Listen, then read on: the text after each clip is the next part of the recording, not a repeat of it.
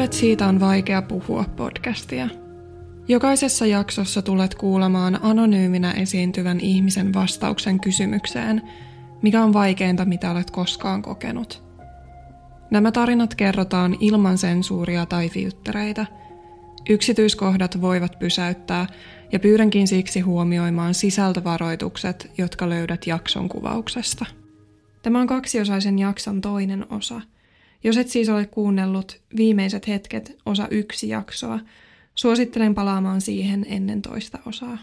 Pandemiatilanteen takia osa haastatteluista on toistaiseksi tehty etänä, ja tästä syystä äänenlaadusta on jouduttu joissain jaksoissa tinkimään.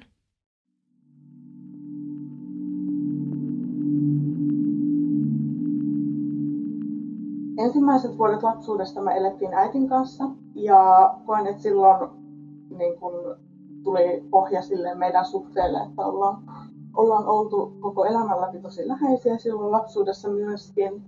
Ähm, ja vaikka äiti ja isä oli eronnut, niin mä silti näin paljon tota isääni ja vietin heidän, heidän uuden perheen kanssa aikaa, että mulla on noin viittä kuukautta nuorempi sisko. No, ukki ja mummi oli mulle aika läheisiä kun kasvoin vähän niin kuin kouluikään ja pystyin itsenäisesti käymään heillä, niin, ja sitten kun he muutti vähän lähemmäs sieltä Etelä-Suomesta, niin tota, vietettiin niin kuin esimerkiksi viikonloppuja yhdessä, että mulla on etenkin ukki oli mulle niin kuin tos, todella, todella läheinen ja että vaikka hän olikin ehkä vähän sellainen jäyhä suomalainen mies NS, niin tota, pidin hänestä kovasti. Hän oli mulle tosi, tosi läheinen. Ää, mummi. Mummin kanssa en ehkä ollut ihan niin läheinen kuin Ukin kanssa. Ja sitten nämä myöhemmät tapahtumat on ehkä niin kuin vaikuttanut siihen, että millä tavalla niin ajattelee mummista, kun päällimmäinen muisto on jäänyt siitä traumasta, niin se, se harmittaa en itse ole huomannut niitä riitaisia välejä silloin lapsena ollenkaan, että tota, on tullut ehkä sitten vasta niin kuin kuolemien jälkeen ja siitäkin ehkä vasta niin kuin teini-iässä aikuisena alettu selittää enemmän näitä, näitä taustoja. Mutta tosiaan kyllä ihmiset niin kuin sekä isä ja äiti keskenään, ukki ja mummi keskenään äiti ja mummi keskenään, joilla on kaikilla ollut vähän tota, vaikeat välit silloin tällöin, niin ei se mulle ole lapsena näyttäytynyt ollenkaan, enkä mä muista siitä mitään niin kuin, huonoja muistoja näiden ihmisten väleistä, että kyllähän osanneet silloin olla ihmisiksi, kun mä oon ollut siinä lapsena paikalla. Me oltiin viikkoa aikaisemmin käyty siellä sairaalassa moikkaamassa ukkia mun isäni kanssa, kun hän oli niin kuin syövän takia siellä leikkauksissa. Ja tota, mä oon tosi kiitollinen, että mulla on se muisto hänestä, että, että oli vielä sellainen viimeinen onnellinen hetki just vaan viikkoa ennen sitä kuolemaa. Käytiin siellä virpomassa pääsiäislomalla mä olin sitten täällä tämän ystävän perheen luona Etelä-Suomessa, siellä Tuusulassa. Me oltiin näiden mun kavereiden kanssa siinä. Istuttiin ruokapöydässä ja juteltiin ihan niitä näitä, ei mitään niinku syvällisiä, naureskeltiin siinä vaan kaikkia. Sitten siihen tulee tämä mun äidin lapsuuden ystävä, Ähm, hän puhuu puhelimessa ja äiti oli lähtenyt edellisenä päivänä ehkä. Mä en ollut ihan varma, että minne se oli lähtenyt ja mulle ei ollut kerrottu, että miksi se oli lähtenyt, mutta hän ei ollut paikalla. Ja tämä äidin lapsuuden ystävä tulee tähän ja sanoo, että mulla olisi teille vähän huonoja uutisia. Ja mä en ajatellut siitä kommentista oikein mitään mä ajattelin, että no ei se asia varmaan koske mua. Sitten hän sanoi, että tota, etenkin sulle Ansku, niin sitten mun niinku sydän oikein niinku tipahti. tai niin pala tuli kurkku ja mietin, että mitä ihmettä, että mikä, mikä voi olla niin kuin joku sellainen tosi, tosi, tosi huono uutinen. Sitten hän ojensi sen puhelimen mulle ja äiti kertoi, että, että ukki oli kuollut ja oli ihan kauheata, koska tosiaan ukki oli mulle tosi läheinen, läheisin mun isovanhemmista, niin se oli aivan, aivan hirveätä saada se tieto. Siinä vierestä oleva ystävä justiinsa auke, aukasi mulle noita pääsiäismunia, suklaamunia ja antoi niitä mulle, kun ei oikein osannut sanoa, sanoa mitään siihen tilanteeseen eikä tiennyt, miten muuten jos loputtaa. Se oli tosi vaikeaa aikaa, niin en mä tiedä, tulinko mä ajatelleeksi sitä, että oho, äiti on nyt jotenkin tosi eri lailla, eri lailla käyttäytyy, kun itse oli niin sekaisin niiden kaikkien ajatusten kanssa ja ei niin kuin, päässyt käsittelemään niitä asioita kunnolla. Musta tuntuu, että mulle on kerrottu se tota, tieto, että millä tavalla kukki on kuollut, että se on ollut itsemurha. Että se on kerrottu vasta silloin, kun SOS-auto on tullut auttamaan meitä äitin kanssa. Et mulla on siitä mielikuva, että kun ollaan sillä SOS-auton kanssa, niin äiti mainitti, että, että isä meni samalla tavalla, että oli itsemurheen tässä parvekkeelta. Mä olin kuulemma niin kun, ta, helpottunut siinä tilanteessa, niin kuin vaikutin helpottuneelta, mutta mä en itse niin muista mitään tunnetta siinä että olisin ollut selkeästi helpottunut, mutta ilmeisesti on vaikuttanut ainakin. Ensimmäiset muistot siltä päivältä on siitä, kun me ollaan käyty täällä ystäväperheen luona Tuusulassa. Ilmeisesti me ollaan viety mun ystävä siihen tota, oman perheensä luokse takaisin. Ja ilmeisesti ollaan siitä otettu kanssa mun tavaroita mukaan, koska mä vietin siellä lomilla paljon aikaa, niin mutta tavarat olisi vähän levällään äidin ja ystäväperheen luona. Että ollaan otettu siitä mun tavaroita mukaan siihen pakuun. Eli äiti ajoi, mä olin hänen vieressään ja mummi oli mun vieressä.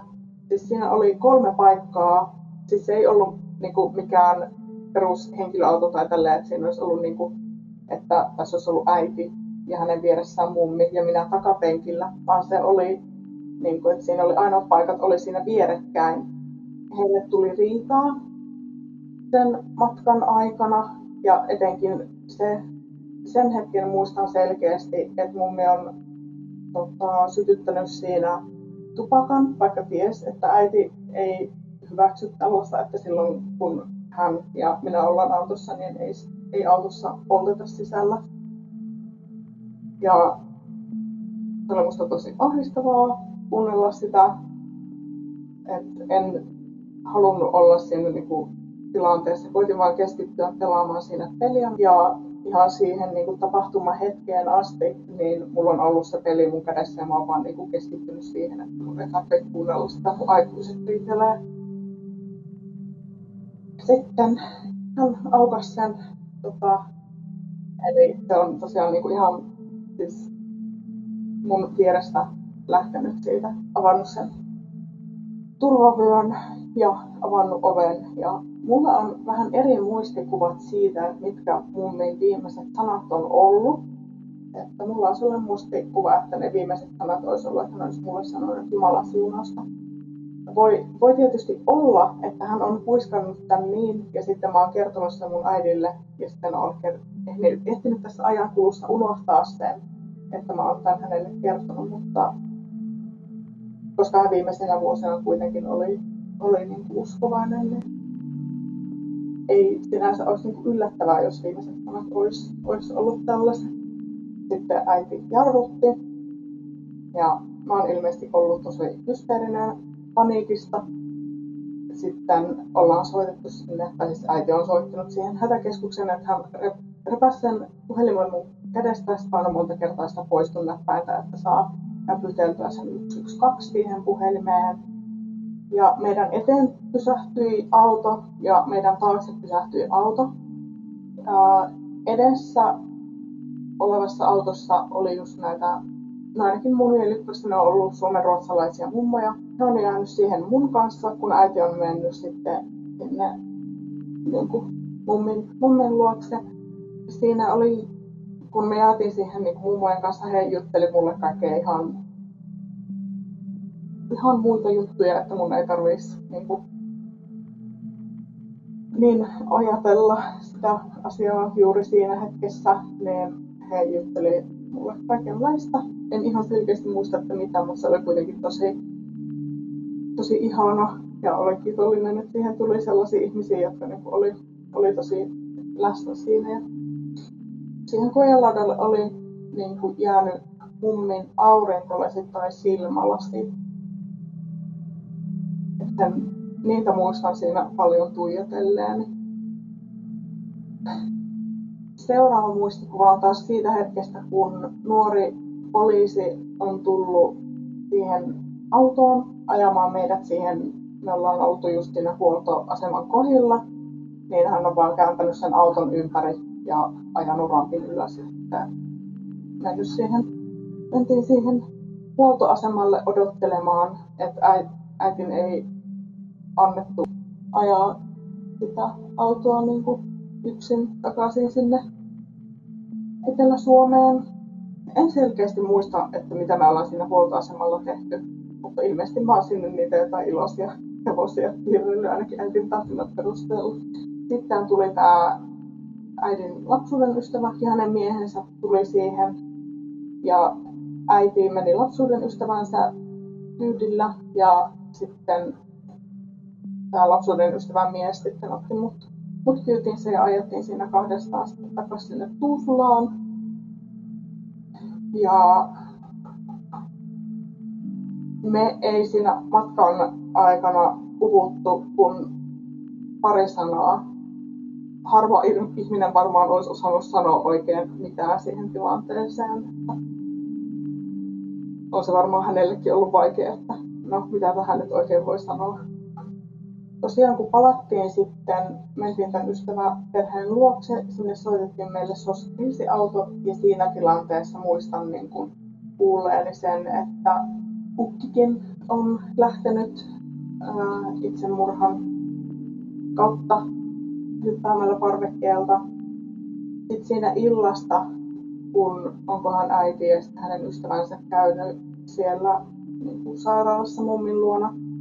Ja sitten mä oon tainnut siinä kysyä, että onko mummi vielä elossa. Niin siinä, siinä tilanteessa on niin ehkä alkanut tajumaan, että, että ei, se, ei se siitä enää selviä.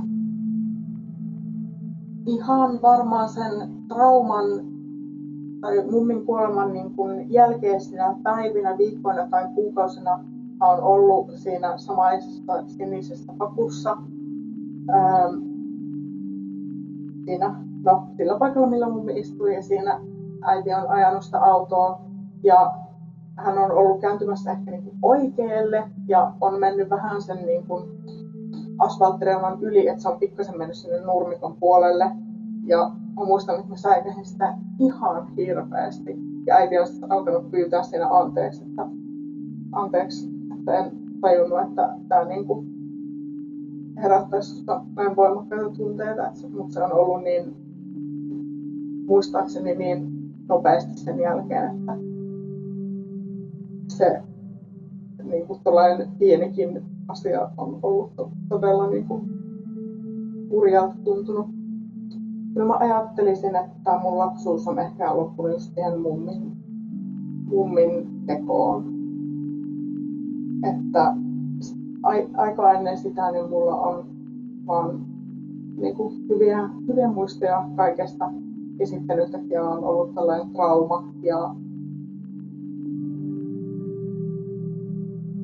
niin, no äidin sanojen mukaan mulla niin kuin ilmeisesti kehitys vähän jäi, tai että kun normaalisti tulisi niin 11-12-vuotiaana, olisi tällä esiteini ja alkaisi niin kuin vähän kokeilemaan rajoja ja näin, niin mulle ei todellakaan tullut sellaista. Että on ollut tos, todella rankka vuosi sen kahden menetyksen, itsemurhamenetyksen kannalta, mutta myöskin uusperheen, jossa asuin, niin kesän aikana muutti toiselle paikkakunnalle, niin tota, musta tuli todella sulkeutunut. Ja vaikka tämä muutto oli vain 10-15 kilometriä, niin toisessa kunnassa kuitenkin kaveripiiri jäi sinne, sinne edelliselle paikkakunnalle. Ja koska oli justiinsa käynyt näin hirveän menetyksen läpi, eikä siitä niin kuin, saanut perheessä silleen avoimesti kuitenkaan puhua, niin olin ihan todella sulkeutunut, enkä, enkä mä saanut siellä tota, kavereita ollenkaan. Ehkä mä olin jotenkin oppinut sellaisen, että no kun mulle ei kerrottu Ukin kuolemasta ja mua niin kuin tavallaan suojeltiin siinä, ettei kerrottu siitä niin kuin ennen kuin sitten vasta mummin kuoleman jälkeen, niin munkin nyt täytyy suojella muita tältä niin kuin aikuisia siltä, että mua kiusataan ja mua ei päästetä yhtään tänne niin kuin porukkaan mukaan. Ja nyt näin kuin aikuisena, kun niin kuin katsoo sitä tilannetta, niin mitä? Mitä mä oon ajatellut? Kauheeta! Ei lapsen pitäisi ajatella niin, että se olisi niin kuin vastuussa siitä, että niin. Että tosiaan kun ei hirveästi saanut siinä uusperheessä käydä niitä asioita läpi, kun ukki ja mummi ei ollut millään tavalla niin kuin läheisiä mun muille perheenjäsenille siinä perheessä, että tota, tota, he ei osannut niin kuin, ottaa sitä asiaa oikein puheeksi, ja koska mulla oli nuorin sisarus oli silloin neljä, myöskään ei haluttu niin kuin sen takia, että, että mä puhuisin siitä silleen avoimesti. Mä muistan kertoneeni niin kuin silloiselle yhdelle hyvälle ystävälle, joka oli tältä niin kuin edelliseltä paikkakunnalta, josta me oltiin muutettu. Ja sitten mä muistan, että me ollaan oltu jossain tilanteessa, missä on meitä ollut muut, niin vähän sellainen porukka, että pelkästään tämä yksi henkilö siitä on tiennyt siitä tapahtuneesta. Ja sitten on, on ehkä jotenkin sanonut, että, että on ollut vähän rankka kesä tai jotain muuta vastaavaa. Ja sitten ne, jotka ei ole tiennyt siitä asiasta, niin on ollut silleen, että no, mitä on oikein tapahtunut. Tämä ystävä, joka on tiennyt siitä, niin sitten on kompannut sen ja sanonut, että no, tämä rankkaa, että ette välttämättä halua kuulla. Just niin se on ehkä liikaa ajatellut sitä, että millä tavalla se toinen osapuoli siihen reagoi, että ei ole niin kehdannut niin kertoo ehkä kaikkea, kaikkea siitä, että vaikka nyt ehkä aikuisilla iällä on niin kuin lähipiirissäkin sellaisia, jotka on kokenut itsemurhamenetyksen vasta. Että muuten, jos on halunnut jutella jonkun vertaisen kanssa, niin on pitänyt mennä ihan vertaistukiryhmään juttelemaan. Ja itse on kokenut niistä paljon rankemmiksi kuunnella muiden kokemuksia, koska oma on niin tuttu. Mutta tietysti helpoin ja mukavin on itse ollut jutella aina äitin kanssa, koska hänelle ei tule samanlaista kuin muille vertaisille. Täytyy aina selittää juurta jaksaa, että no mummi oli tällainen, no ukki oli tällainen ja sain sitten tietää sen ukin kuoleman ja tällä tavalla mummi menehtyi. Niin äitille ei tarvi selittää mitään näitä taustoja, tietää, että hän ei traumatisoidu siitä, jos mä kerron näitä asioita, niin että vaikka ihan hirveetä, että ollaan molemmat oltu siinä tilanteessa ja itse varsinkin niin nuorena, niin toisaalta se on jollain tavalla ollut myös niin kuin hyvä, koska sitten on se joku vertainen, jolle pystyy niin kuin, juttelemaan asioista ja tietää, että se varmasti ymmärtää. Tasan kymmenen vuotta sen jälkeen se oli itse asiassa mun idea on. Me käytiin siellä 2016 myös äitin kanssa, että se oli justiinsa ihan siinä huoltoaseman vieressä Liljentaalissa.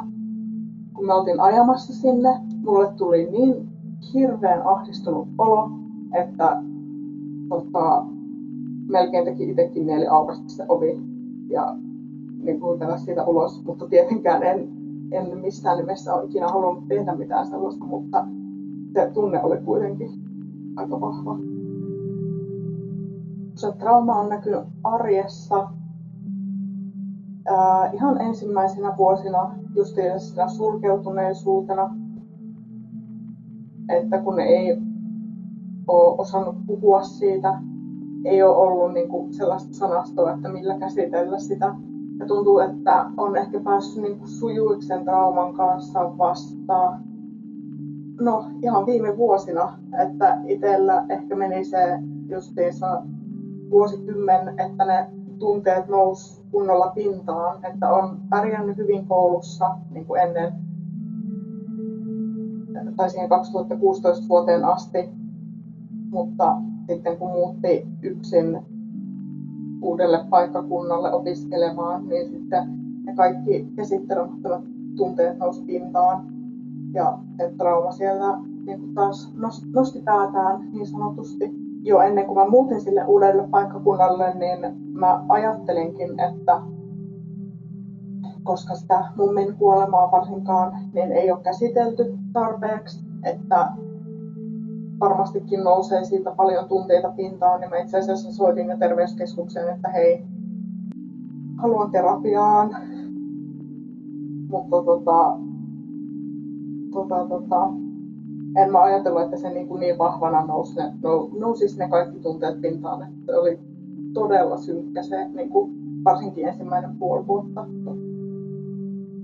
Ja en siinäkään osannut puhua niistä tunteista, niin että ehkä ajattelin, että no nämä tunteet menee niin kuin ohi sillä, että kun mä vaan annan niiden olla. Sitten parin kuukauden päästä, kun ei ollut puhunut niistä synkistä tunteista, niin huomasi, että tämä menee vaan huonompaan koko ajan, että kyllä mun on pakko puhua. Ja vaikka se niin kuin vähän, vähän kirpas, niin kyllä lopulta niin kuin on pelastanut mut, että on ollut pakko puhua ja avautua, koska niin kuin, en tiedä olisinko tässä tällä hetkellä, jos, jos en olisi niin kuin, päässyt puhumaan. Niin enemmän mua on varsinkin tälleen aikuisella iällä harmittanut se, että on ollut niin vähän aikaa tutustua omiin isovanhempiin.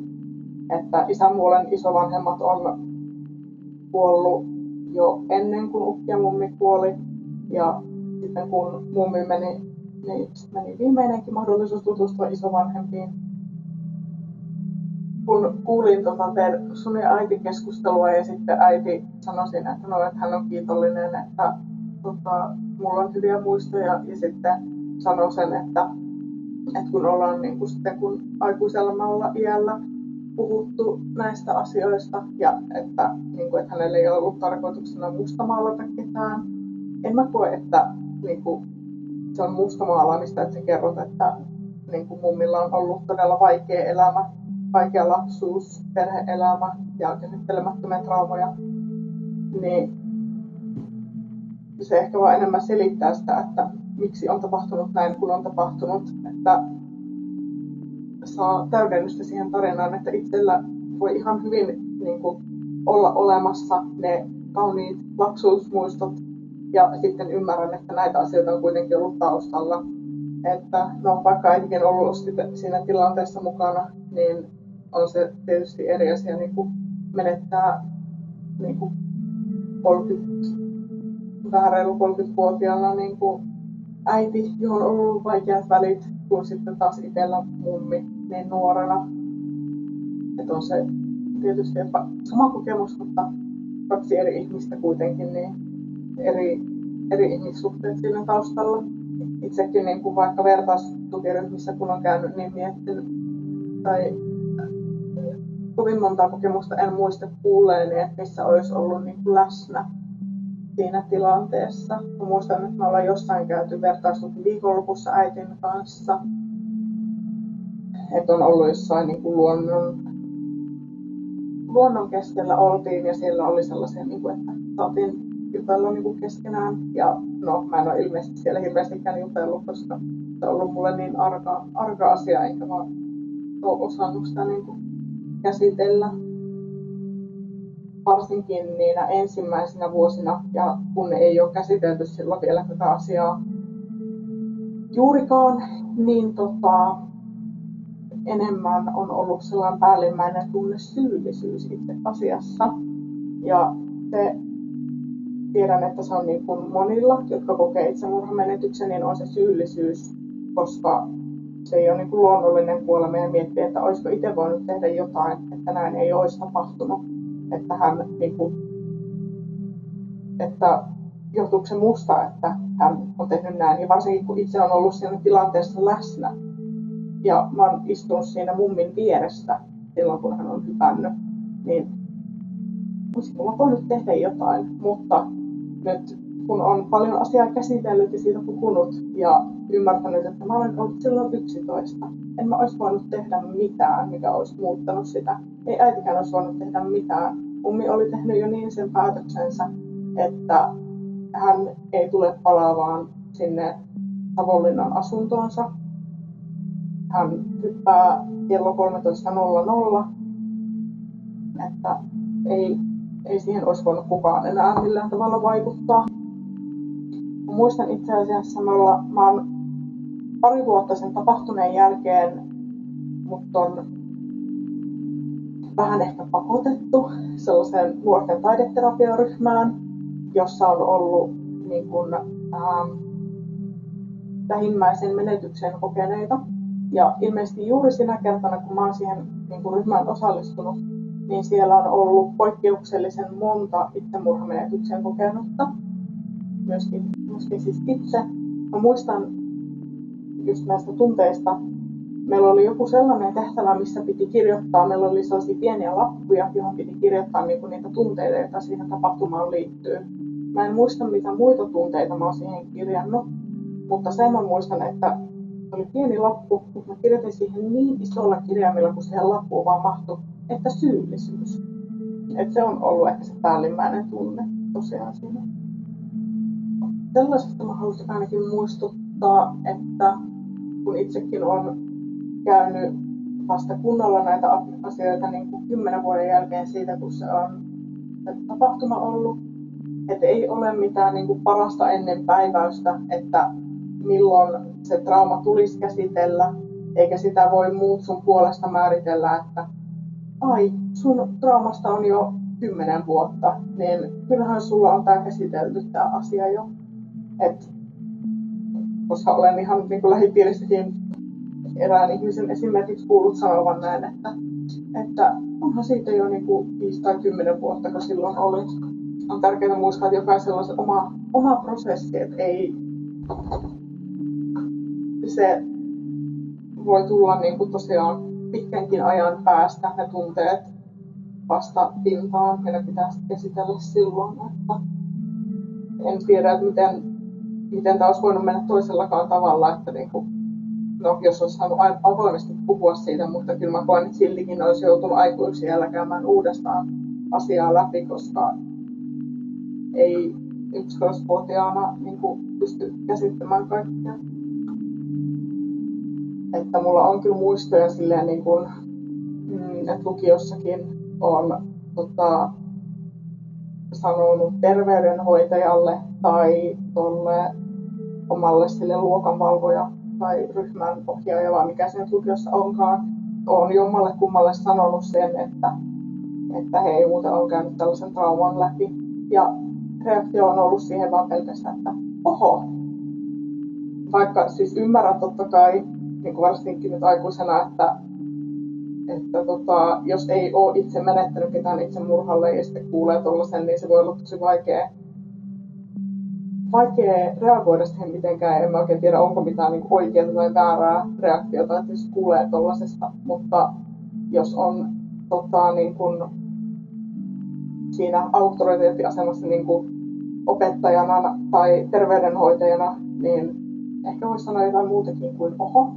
Että voisi ehkä kysyä, että oletko saanut täältä apua tai muuten jatkaa tätä keskustelua, jos ei itse pysty sitä apua siihen tilanteeseen antamaan, niin, niin kyllä mä olisin varmaan aika eri, erilainen tyyppi, jos ei olisi tätä kokemusta taustalla. Että vaikka on monesti niin kuin miettinyt, että miksi ihmeessä mun on täytynyt kokea tällaista, että monet muut on päässyt elämässä paljon helpommalla, mutta en, en mä olisi niin kuin, en mä tiedä minkälainen mä olisin, jos mä en olisi käynyt tätä kokemusta läpi, että on joutunut sen sulkeutuneisuuden kanssa tota, elämään niin kuin monta vuotta ja sitten opettelemaan ehkä niin kuin vasta just viime vuosina sen, että asioista saa ja pitää ja ainakin kannattaa puhua.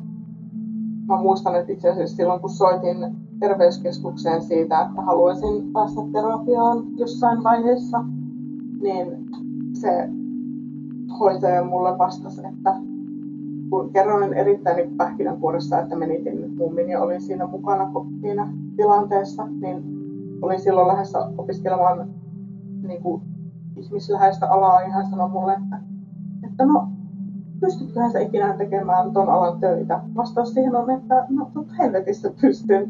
Mun mielestä sellaista, että on käynyt vaikeita asioita läpi, niin pystyy erityisen hyvin kohtaamaan ihmisen.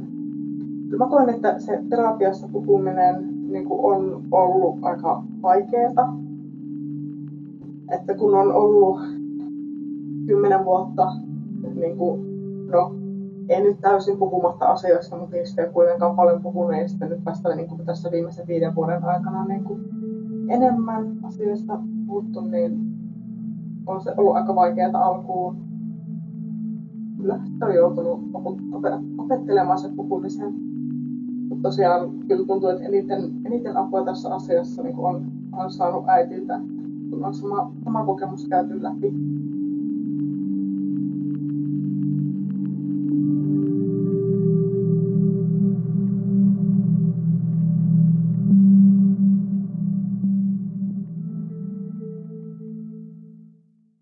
Olet juuri kuunnellut Siitä on vaikea puhua podcastin jakson. Jos päivän aihe kosketti sinua, olen laittanut jakson kuvaukseen linkkejä, joiden avulla voit hankkia keskusteluapua. Suosittelen tutustumaan niihin. Jos haluaisit osallistua podcastiin ja kertoa oman tarinasi, voit lähettää hakemuksen osoitteeseen siitä on vaikea puhua at gmail.com – Suurin kiitos jaksossa tarinaansa jakaneelle haastateltavalle. Siitä on vaikea puhua podcastin löydät myös Instagramista nimellä Siitä on vaikea puhua. Sieltä löydät muun muassa kuvan esineestä, jonka haastateltava henkilö kertoi muistuttavan häntä jaksossa puhutusta aiheesta. Lisäksi Instagramista saat lisäinfoa aikatauluista ja tulevista jaksoista – Kiitos kun otit aikaa päivästäsi kuullaksesi yhden ihmisen tarinan. Ensi kertaan.